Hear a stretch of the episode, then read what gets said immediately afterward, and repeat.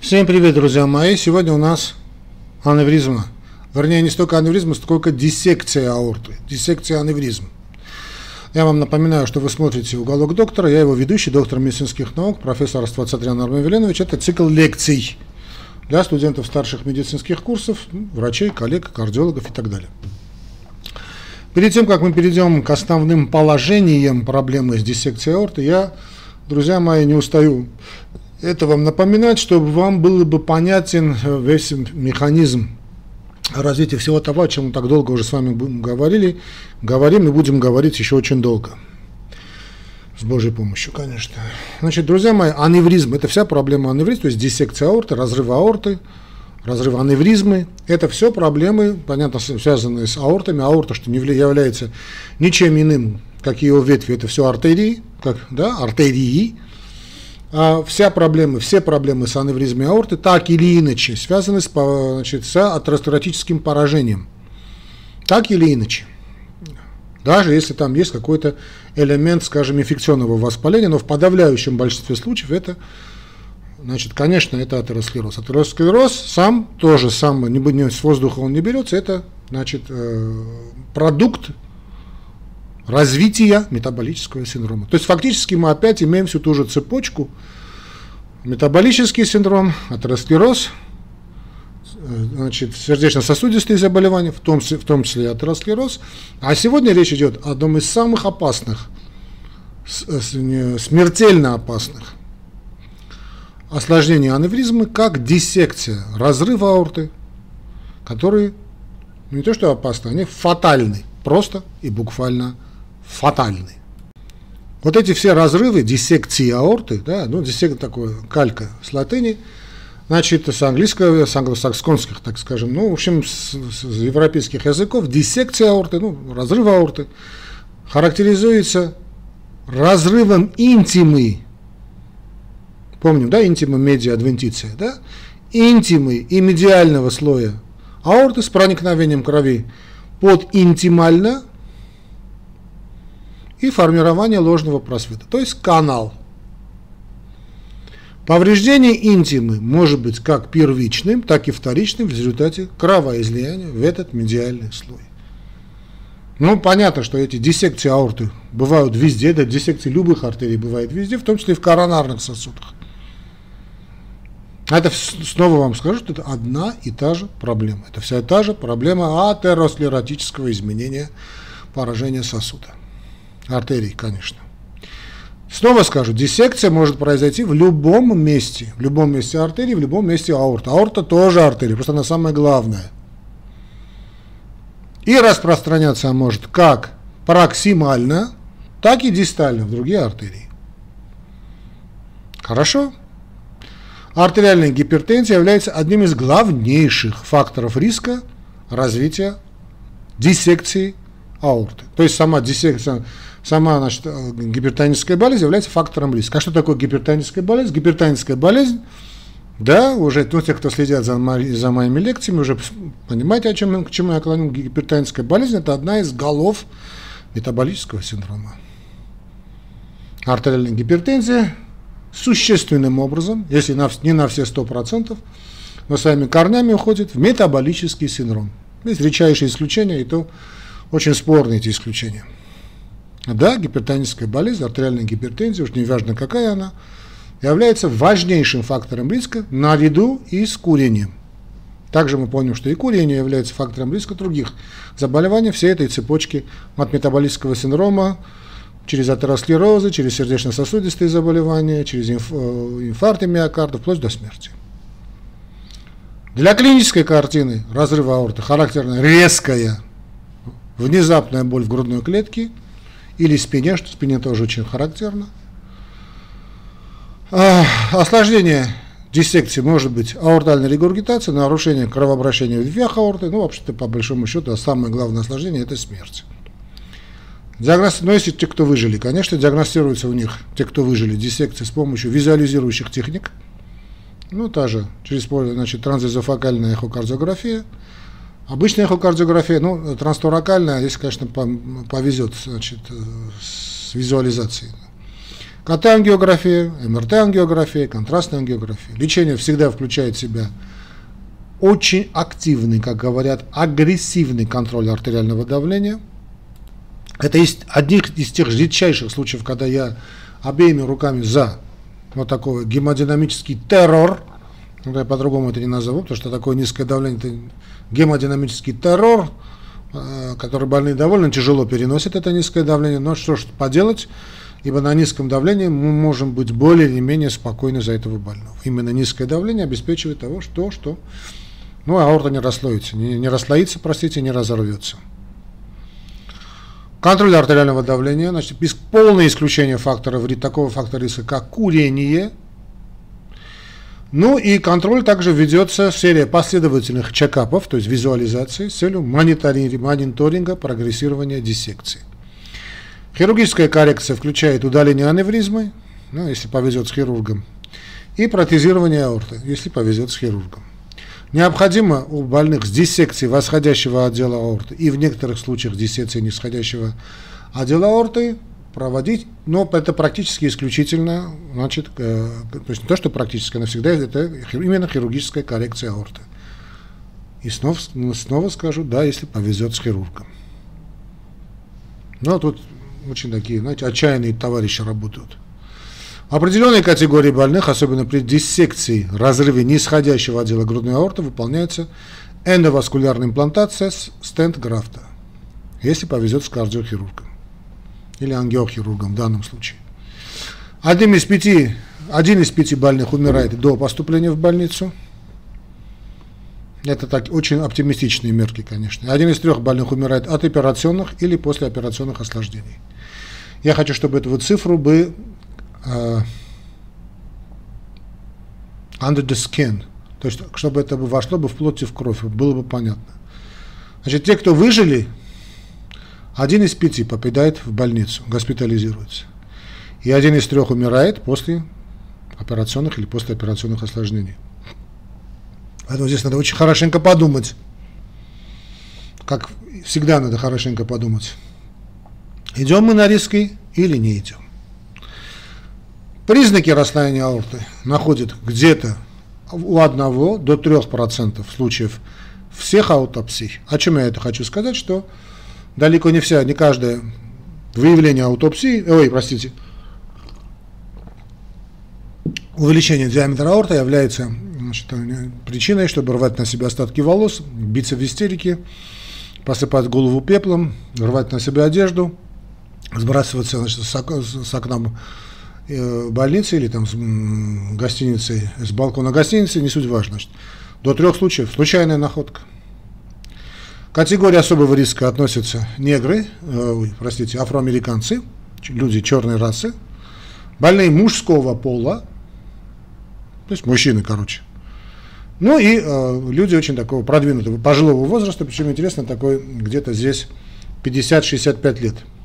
Да, вообще это возраст любимчик инфарктов, да, 50, вот, ну, нынешнего инфаркта. И, конечно, безусловная, безусловная группа риска – это больные с артериальной гипертензией. И мой покойный папа, да, царство ему небесное, академик Адамян Карлин Григорьевич, спи спокойно, папа. Вот погиб, ну, умер от внезапной расслойки аорты. Мгновенная смерть. При заболеваемости, значит, мы сказали, это 50-65 лет в общей популяции, для больных с наследственными заболеваниями соединительной ткани от 20 до 40 лет, это, скажем, тоже синдром Марфана. Не знаю, будем ли этих синдромов говорить потом, когда-нибудь, не знаю. Синдром Эллерса Данлоса, все они входят в вот этот, все это понятие, вот это, то есть группа риск, вот это Марфаны, да, вот это синдром Марфана особенно, Элерса Даллоса – это группа людей высокого риска, ну, более молодого, молодого, понятно, более молодого возраста, это 20-40 лет. А у э, значит, разрывов а, аорты, ну, все-таки диссекции будем говорить, потому что, смысле, когда мы говорим разрыв, это мгновенная смерть. А диссекция это все такой, ну, если повезет, конечно, это такой более длительный, это длительный процесс, да? Эти люди длят свое существование. Так вот, диссекция аорты имеет несколько классификаций. Одна из самых распространенных – это классификация знаменитого доктора Дебейки. Помните, когда мы с вами разговаривали, говорили об аортокоронарном шентюрне, по операции Фавалоро? Я вам рассказывал о докторе Фавалоро, который создал, ну, Фавалоро по-разному произносит, аргентинский выдающийся кардиохирург, РИП, царство ему небесное, который первый предложил эту операцию, трагически погиб, ну, само, самоубийство было. А вот Дебейке более так повезло, он этот метод взял на вооружение, конечно, развил и поставил его на катушку.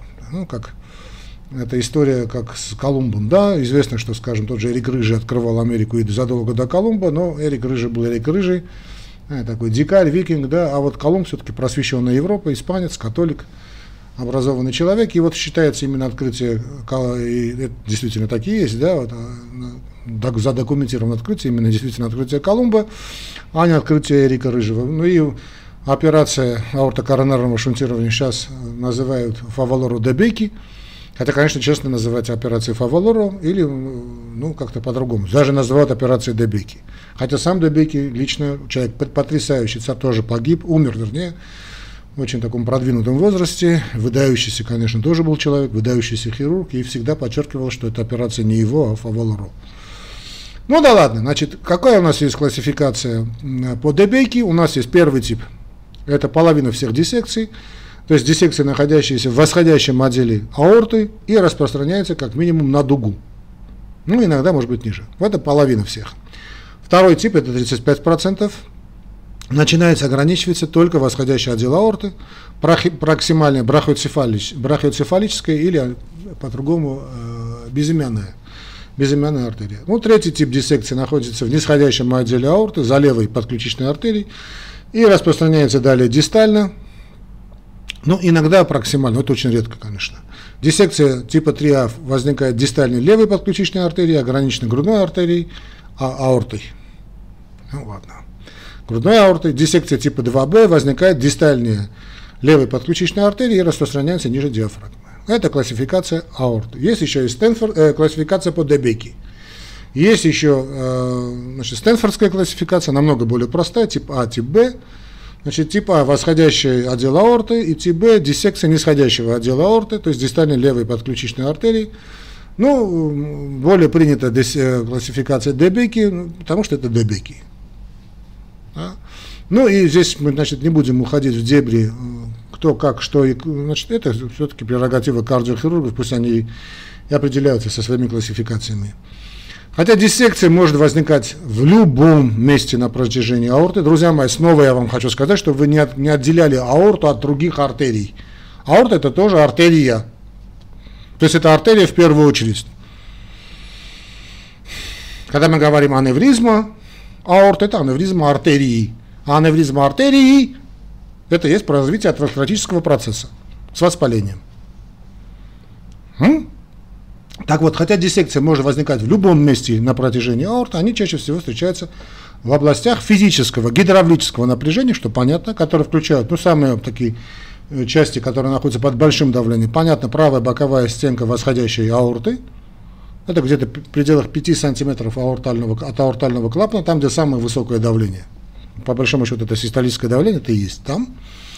Ну и проксимальный сегмент нисходящей аорты сразу за отхождением левой подключички – Понятно, да?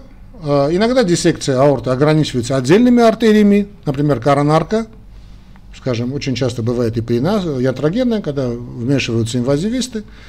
Ну, тоже понятно почему, да, ничего такого криминального я здесь не вижу. Э, и, или самостоятельно коронарка может дать диссекцию, тоже может быть. Может быть, сонная артерия дать э, самостоятельно, да, тоже бывает. Особенно проблема бывает, это чаще встречается у беременных или родивших женщин. Но ну, также можно понять, почему у беременных и родивших женщин, потому что там у них значит, резко увеличивается объем циркулирующей крови, соответствующее, соответственно, и физика увеличивается, да, физика гидравлики увеличивается. Тоже понятно. Также нам будет понятна этиология, что этиология одна и та же. Это этиология со всего того же значит, сердечно-сосудистых заболеваний, а это этиология атеросклеротического процесса, а это этиология метаболического синдрома с воспалением. Итак, диссекция аорты развивается у больных, существующей ранее дегенерации медиального слоя артерии вследствие атеросклеротического процесса. Причинами и факторами разъявляется, снова скажу, атеросклеротическая болезнь, заболевания соединительной ткани, которые также протекают с воспалительной компонентой, ну и различные травмы. Но все-таки основа всех основ атеросклероз, атеросклероз, атеросклеротические факторы риска.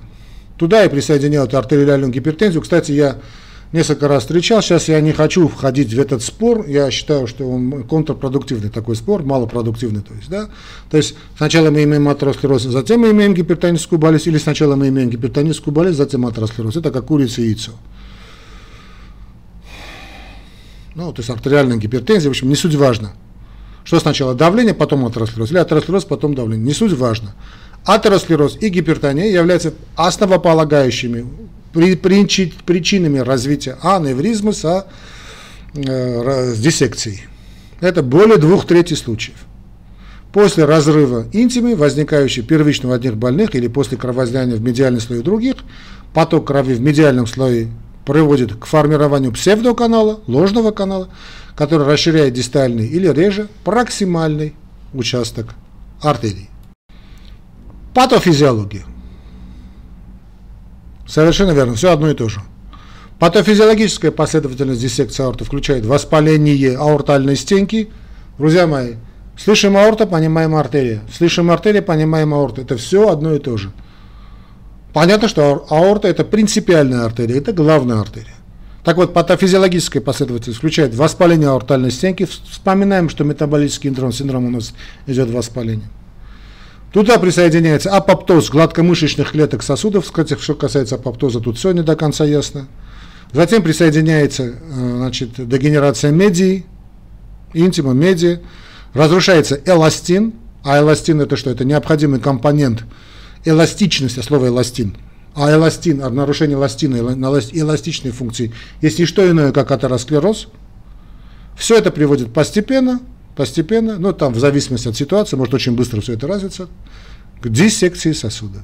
Область диссекции может, может сообщаться с просветом сосуда через разрыв интимы проксимально на отдаленном участке, поддерживая системный кровоток.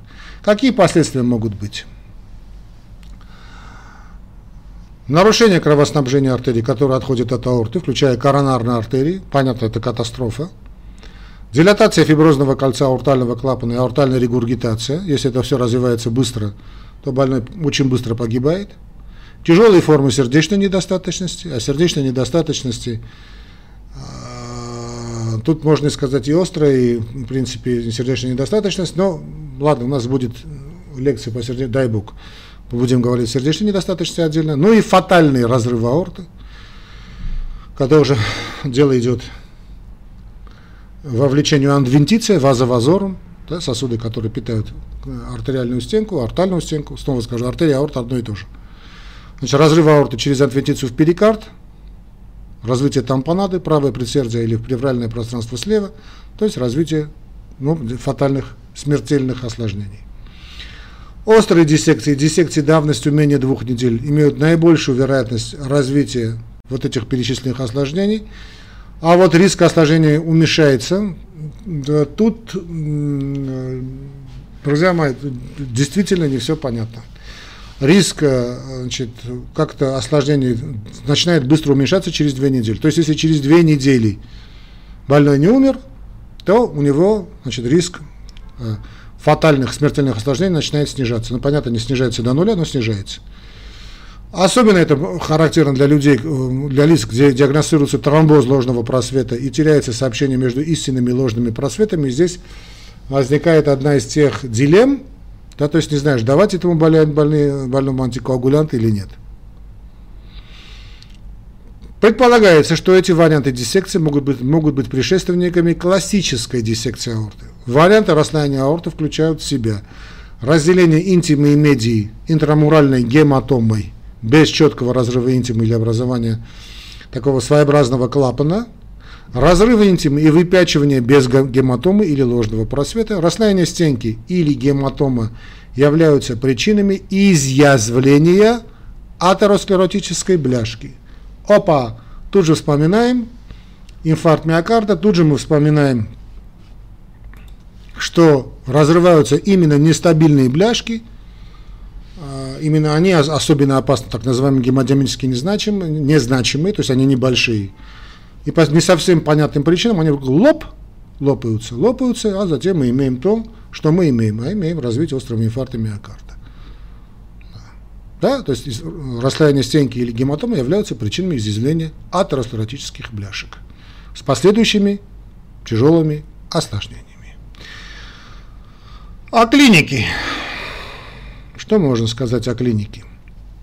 Как правило, внезапно появляется страшная, вот такая мучительная боль в перикардиальной или межлопаточной области. Очень характерна вот эта боль в межлопатках, да, вот когда ну, долгие годы работаешь в блоке интенсивной терапии, в отделении острого инфаркта миокарда, когда поступают, да, вот, ну, фактически кардиореанимация, больные поступают туда, и ты видишь этих больных, вот эта боль между лопаточных, между лопаточных областей, она такая характерная, уже, ты уже начинаешь знать, что если тут инфаркт миокарда, еще такая страшная боль между лопатками, ну, не ошибетесь, если предположите, что процесс вовлекается и аорта. А, значит, именно больной описывает эту боль как разрывающую, раздирающую. Это, кстати, эти боли разрыва аорта, они настолько мучительны, что Тут ведрами делаете обезболивающие, в том числе и морфин, и никакого эффекта. Очень такой слабый эффект.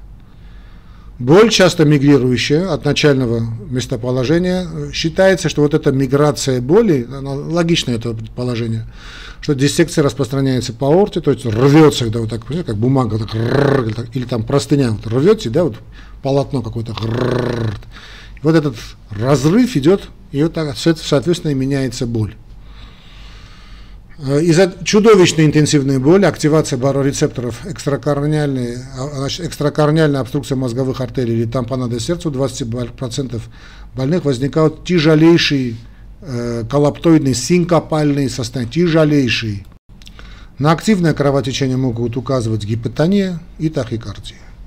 Иногда проявляются симптомы нарушения кровотока, скажем, строк, то инсульт, инфаркт миокарда, э, значит, интестинальный инфаркт, Почечная недостаточность, ну это интестинальный инфаркт, это еще та песня.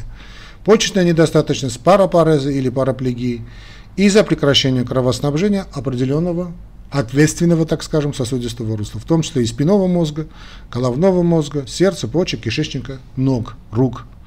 Значит, прерывание кровоснабжения чаще всего связано с острой дистальной артериальной обструкцией, ложным просветом. Где-то около 20-25% больных имеют частичный или полный дефицит пульса, который может ослабевать или уменьшаться. На него, кстати, ориентироваться на как стопроцентный диагноз не надо.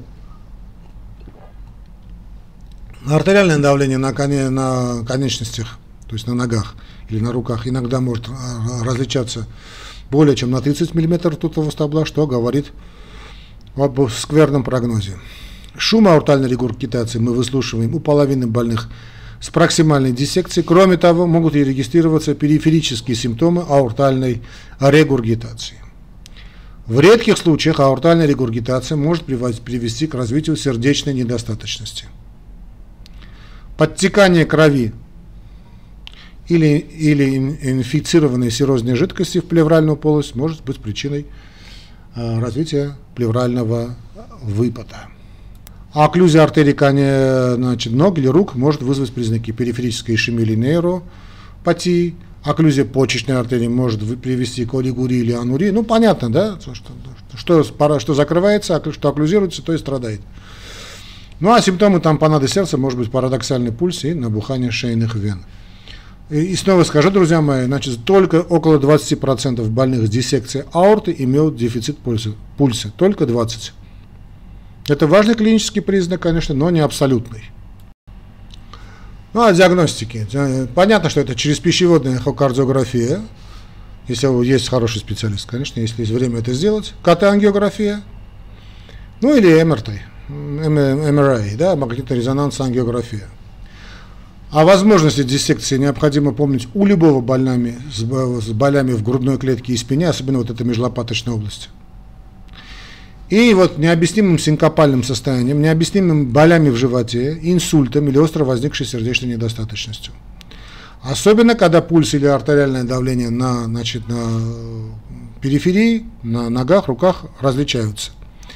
Этой группе больных требуется выполнение рентгенографии грудной клетки. Ну, по разным данным, 60, 70, 80, даже 90% случаев выявляется расширение тени, средостения. Обычно, ну, имеется в виду классический рентген, да? Обычно с ограниченной выпуклостью, указывающей на участок аневризмы. Кроме того, часто обнаруживается левосторонний плевральный выпад. У больных с острой болью в груди, изменениями на, при электрокардиографии, при ЭКГ, да, указывающий на острый нижний инфаркт, и ранее недокументированным шумом аортальной недостаточности высока вероятность наличия расслоения аорты типа 1 подобеки. Вот и нижние инфаркты, да, действительно идут, ну, анатомически идут, вовлекается здесь аорта. Что вовлекает в процесс? Правую коронарку, правая коронарная артерия, да, вызывая нижний, классический нижний инфаркт миокарда и аортальный клапан, вызывая аортальную недостаточность. Ну, вещь дрянная, конечно. Если по результатам рентгенограммы грудной клетки подозревается диссекция, то в кратчайшие сроки после стабилизации больного надо делать через пищеводную эхокардиографию, компьютерную томографию или МРИ, магнитно-резонансную ангиографию. Видимый надрыв интимы или двойной просвет, понятно, это диссекция, подтверждают диссекцию. Многоплоскостное через пищеводное эхокардиографическое исследование обладает очень высокой, практически стопроцентной чувствительностью, а в сочетании с М-режимом эхокардиографии это стопроцентная специфичность и чувствительность. То есть это золото. Данное исследование следует выполнить у больного, то есть у постели больного, менее чем за 20 минут без использования контрастных препаратов. Тем не менее, компьютерная томография – как правило, является методом визуализации все-таки стандарта, поскольку, ну, первая линия так называемая, поскольку она часто более широко доступна, чем через, через пищеводную эхокардиографию. Увы и ах, специалистов по через пищеводной эхокардиографии с каждым днем все меньше и меньше. Я не знаю, что происходит. Ну, то есть, вернее, знаю, понимаю, что, значит, более широкое применение компьютерной томографии, ядерно-магнитного резонанса – да, вот эти все э, магниторезонансные томографии, все эти новые методики делают практически ненужным, а очень жаль. Очень жаль. Ну, теперь что делать? Чувствительность к компьютерной томографии тоже очень высокая, а ее прогностическая значимость 100%, отрицательный результат 86%. Ну, друзья мы считаем, что абсолютно. МРА, магниторезонансная ангиография, обладает стопроцентной чувствительностью и специфичностью, то есть никаких проблем при диссекциях аорты, но требует времени и не подходит для ургентных, ургентных ситуаций. Ну, потому что, ну, понятно, вся эта подготовка, МРА, вся эта техника, туда-сюда и прочее. Да. Использование МРА, магнитно-резонансной ангиографии, оправдано больных с хроническими. А, прошу простить, я не мог не, просто не ответить, да? Значит, как бы то ни было, значит, э, МРА обладает, значит, мы понимаем, магнито, магнит, МРА, магниторезонансная ангиография, стопроцентная информативность э, при диссекциях аорты, но требует времени, под, значит, подходит не для чрезвычайных ситуаций, то что целый став надо держать под, под рукой, потом больного надо подготовить к МРА, он не в, той, не в том состоянии, что ему можно это делать. Поэтому с хрони, у хроников, да, или под острыми болями грудной, значит, с грудной клетки, ну, Бог в помощь, флаг в руки там подозрение на диссекцию аорты. Но в остром ситуации, когда больной мечется, ну, понятно, что и через пищеводную, э, честно говоря, эхокардиографию тоже не проведешь, да, ну, чтобы знали, да, дорогие коллеги. Контраст. Значит, контрастная ангиография является альтернативой, если рассматривается, а, то есть она должна рассматриваться возможность операции. Аортография позволяет не только оценить локализацию и степень диссекции, тяжесть аортальной регургитации, степень вовлечения главных ветвей аорты, но и определить необходимость одновременного выполнения коронарного шунтирования. Ну, здесь очень похожая ситуация, как с коронарографией, да, что очень часто люди сами не понимают, э, больные, да, что им делают коронографию, им кажется, что им лечат. Это коронография не, не, для лечения, а для хирурга, чтобы разобрался, куда что делать. Так вот, эхокардиография имеет дополнительную информацию в степени тяжести аортальной регургитации и необходимости протезирования или пластики аортального клапана. То есть делается и то, и другое, все вместе делается, да? Э, электрокардиография выполняется практически всегда, но тут вопрос надо, ну, ну в любом случае надо сделать. Однако диапазон полученных данных варьирует от нормальных до выраженных патологических изменений когда вовлекается острая коронарная окклюзия, аортальная регургитация, да, понятно, коронарная окклюзия. Поэтому тест для диагностики, особенно, а, значит, а, собственно, для расстояния аорты недостоверен. Изучались образцы компонентов растворимого эластина, это сейчас я просто зачитываю, да, эластина белков, тяжелые цепи миозина, тяжелые цепи, вернее, миозина, гладких мышц. Результаты этих исследований выглядят многообещающими, но образцы, необходимые для теста, не общедоступны и не могут использоваться в рутинных методах исследования. Определение сывороточного уровня КФК тропонина может помочь при диагностике диссекции аорты инфаркта миокарда в случае, когда диссекция вызывает инфаркт миокарда. А когда нету, значит, жуткие боли у больного и тропонин нормальный, по всей вероятности все-таки идет диссекция. Ну а когда идет и то, и другое, то понятно, что вовлекается и процесс разрыва аорты, вовлекаются и коронарки, вовлекают тоже те же самые артерии. Меньшего порядка, но и вовлекается, то есть если идет диссекция коронарных артерий, понятно, идет и инфаркт миокарда, со всей такой классикой жанра.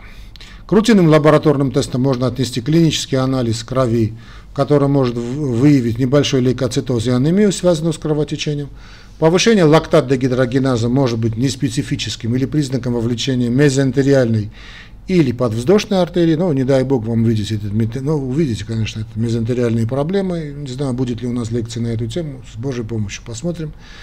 А, это очень, очень страшная, ну, жуткая картина, но э, без эмоций постараемся когда-нибудь об этом тоже поговорить. Значит, на данном этапе диагностического поиска больной должен быть проконсультирован, конечно, в обязательном порядке хорошим кардиохирургом, хотя плохих кардиохирургов не бывает. О прогнозе и о прогнозе. Приблизительно 20% больных с диссекцией аорты умирают до поступления в больницу. Речь не идет о разрыве, мгновенно разрыв, мгновенная смерть.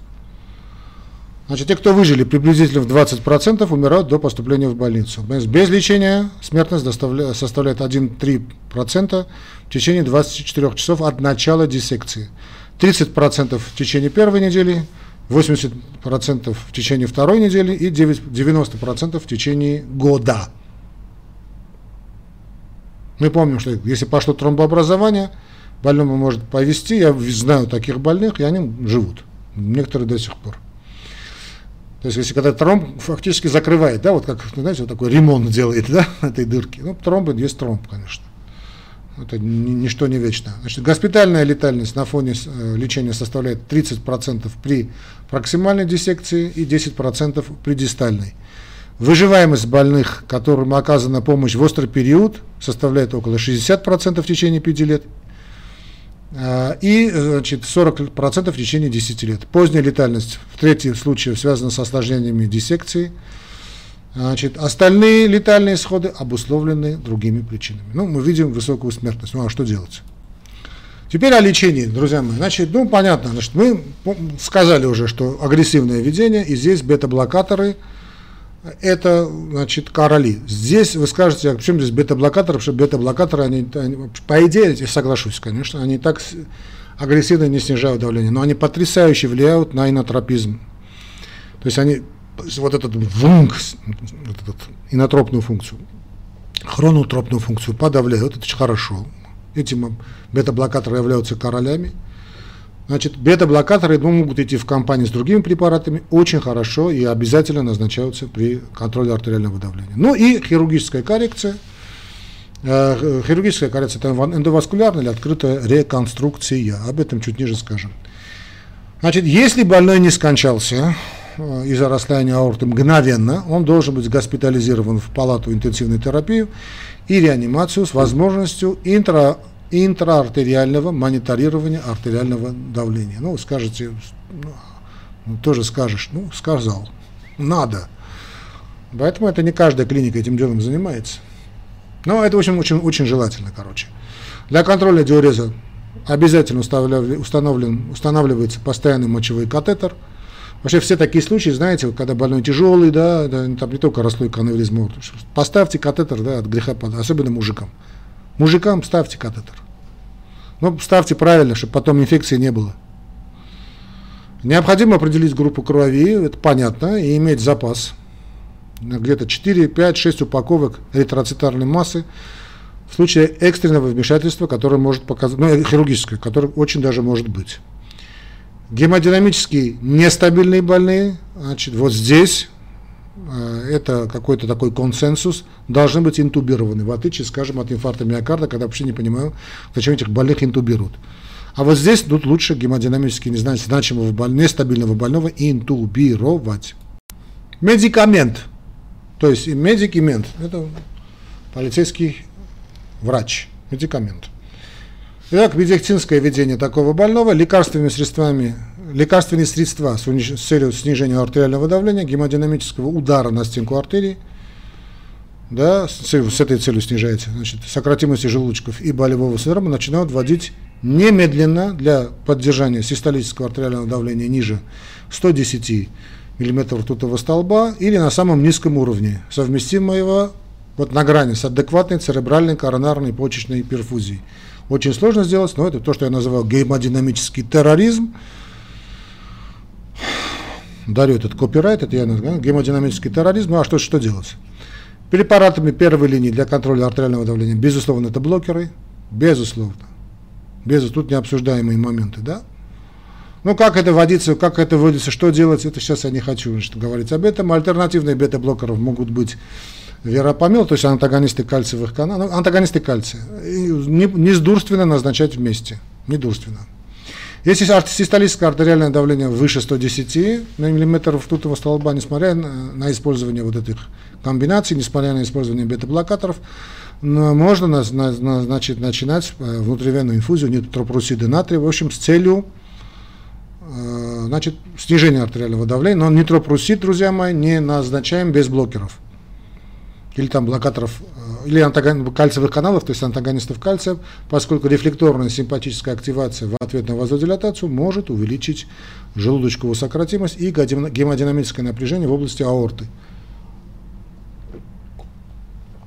Простите, а все это, понятно, не может не усугубить диссекцию. Вот я хочу снова вам сказать, чтобы этот момент был, был бы понятен. Для регулирования артериального давления в аорте не следует использовать сосудорасширяющие средства, тот же нитропрусид, без блокаторов, без бета-блокаторов или там антагонистов кальция, поскольку сосудорасширяющие средства вызывают рефлекторную симпатическую активацию, которая увеличивает напряжение сдвига в аорте. Теперь о хирургической коррекции, да, скажем. Что тут нам говорят хирурги? То есть хирургическая реконструкция. Для нисходящей аорты применение лекарственной терапии возможно только для неосложненной стабильной диссекции, ограниченной нисходящей частью аорты, так называемый тип Б. Эндоваскулярная реконструкция показана больным с осложнениями, то есть нарушением перфузии, персистирующей гипертензии боль, быстрое увеличение диаметра аорты, увеличение степени диссекции, разрыв, Хирургическое лечение также лучше всего подходит при острой дистальной диссекции аорты у больных синдромом Марфана. В случае восходящей аорты, ascendance, да, практически всегда показано хирургическое вмешательство в связи с риском опасных для жизни осложнений. Оно, как правило, включает открытую реконструкцию и протезирование, хотя эндоваскулярные методы лечения имеют поддержку при определенных обстоятельствах. Объем реконструкции зависит от причины ее проведения и анатомической природы диссекции. Целью хирургического лечения является облитерация входа в ложный канал и реконструкция аорты с помощью протеза. При обнаружении тяжелой аортальной регургитации выполняется пластика или протезирование аортального клапана. Прогноз больного наилучший при раннем агрессивном хирургическом вмешательстве. Здесь смертность колеблется, ну, зависит от клиники, от тяжести, понятно, от много чего, от 7 до 36 процентов. Ну, нехилая цифра, согласен. Предикторами неблагоприятного прогноза является гипотония, исходная, почечная недостаточность и возраст более 70 лет. Дебют заболевания с болью грудной клетки, дефицит пульса и элевация сегмента СТ на ЭКГ. Вы снова скажу, дефицит пульса встречается довольно редко, где-то 20-25% случаев. И сам он прогностически очень скверный. Все не означает, что если нет дефицита пульса, нет разрыва аорты. Ладно? Стенграфты, закрывающий вход в ложный просвет, баллонная фенестрация фенестр, да, окно, при котором делается отверстие в области диссекции, разделяющей истинный и ложный просвет, или сочетание этих двух методик служит менее инвазивной альтернативой в случае развивающихся послеоперационных ишемических осложнений у больных диссекции типа Б. Но сейчас нет эндоваскулярных, в настоящее время, да, вернее, нет эндоваскулярных стентографтов, одобренных, одобренных для вот такого рутинного применения при диссекции типа А. Согласен с авторами. Тем не менее, для больных с диссекциями типа А, у которых есть противопоказания к открытой хирургической реконструкции, возможно применение некоторых эндоваскулярных устройств. Осложненное хирургическое вмешательство включает, понятно, смерть, инсульт в связи с эмболией, параплегию в связи с ишемией спинного мозга, почечную недостаточность, особенно если диссекция затрагивает почечную артерию, артерии, почечные, и эндоподтекание, то есть утечкой крови обратно в аваризматический ошок. Ну, понятно, а, мешок, то есть понятно, какая, какой орган, какая, на каком уровне артерия закрывается, а, значит, вернее, вовлекается в процесс, да, ну, там и возникает проблема. Наиболее серьезными поздними осложнениями являются повторная диссекция, это вообще дрянь, формирование аневризм и прогрессивной аортальной недостаточности, здесь тут уже вообще ничего сделать невозможно. Эти осложнения являются показаниями для хирургического лечения, хотя, честно говоря, нам не до конца понятно, что с, этим, с этими больными делать. Теперь о долгосрочном значит, ведении. То, что называется менеджмент – Все больные, в том числе те, которые были, было проведено хирургическое или эндоваскулярное лечение, получают долгосрочную, агрессивную антигипертензивную терапию. Простите, понятно, это блокеры, это антагонисты кальция, это ингибиторы. Ну или их сочетание. Практически любая комбинация антигипертензивных средств является приемлемой, Исключением являются те, те препараты, которые действуют главным образом на, э, гемодинами, ну, на вазодилатацию, тоже гидролакзин, значит, миноксидил, и обладающие внутренней симпатометрической активностью. Бета-блокаторы, ну, они сейчас практически уже не применяются. Это цебуталол был, пиндалол, сейчас что-то я не видел, что применяли. Ну, не знаю, может, применяют. Рекомендуется избегать чрезмерной физической активности, то есть речь идет именно вот о подъеме тяжести, вот эти тяжести, да, вот штанги поднимать, там, отжимания делать, это не надо. Обычная прогулка, да, в принципе, нет проблемы, но чрезмерная физическая активность уже здесь нам, понятно, противопоказана, увы. Когда может быть сделано перед выпиской, после, э, значит, после чего повторяется через 6 месяцев, год и затем каждые 1-2 года, ну, если повезет страдальцу. После реконструкции диссекции состояния аорты следует контролировать значит, на протяжении всей жизни больного, то есть состояние аорты на протяжении всей жизни больного, оставшейся. В ослабленной аорте может развиваться аневризматическая дегенерация выше или ниже уровня хирургической реконструкции, либо повторная диссекция. Такое тоже случается, увы. По этим причинам показано продолжение чекапа, наблюдения. Да? Итак, на что обратить надо вам внимание, друзья мои? Значит, диссекция аорты может произойти в любой ее части, снова скажу, аорт, артерия. Но наиболее часто диагностируется диссекция в проксимальном отделе восходящей аорты в пределах 5-5 см от аортального клапана или нисходящем отделе грудной аорты сразу за отхождением левой подключичной артерии. Диссекции предшествует дегенерация оболочки аорты, например, вызванная заболеваниями соединительной ткани или травмами, ну, главным образом, конечно, все-таки это атеросклероз, то есть наличие гипертонии имеет существенную роль, ну, определяющую роль. То есть травма, она тоже, значит, знаете, так с нуля не бывает, да, то есть травма на фоне атеросклероза, вот это может быть причиной разрыва аорты. Больные, как правило, используют страшную, мучительную, разрывную, разрывающую перикардиальную или межлопаточную боль. Другие проявления зависят от того, вовлечены ли в корень или ветви аорты от, или от наличия расположения любого разрыва что могут возникнуть, что может возникнуть сердечная недостаточность, ишемия органов или геморрагический шок. Диагностика используется с применением методик через пищеводную эхокардиографии, компьютерной томографии, компьютерная томографическая ангиография, вернее, КТ-ангиография или магнитно-резонансная ангиография. Сразу же назначаются бета-блокаторы и другие препараты для контроля необходимого уровня артериального давления или их комбинации, чтобы снизить давление.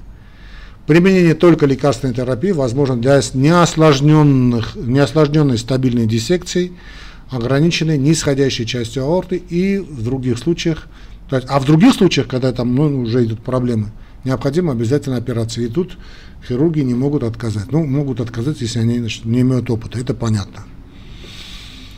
Ну вот, в принципе, и все, да, по разрывам аорты, диссекция аорты, ну, диссекция, разрыв аорты. Друзья мои, значит, мы поняли, о чем идет речь. В заключение просто хочу снова вас призвать, ну, надеюсь, вы поняли. Вас, нас поддерживает не только вот этими просмотрами, э, там, распространением этих лекций, поддерживайте нас не только морально, но и материально, ибо без вашей материальной помощи канал просто закроется.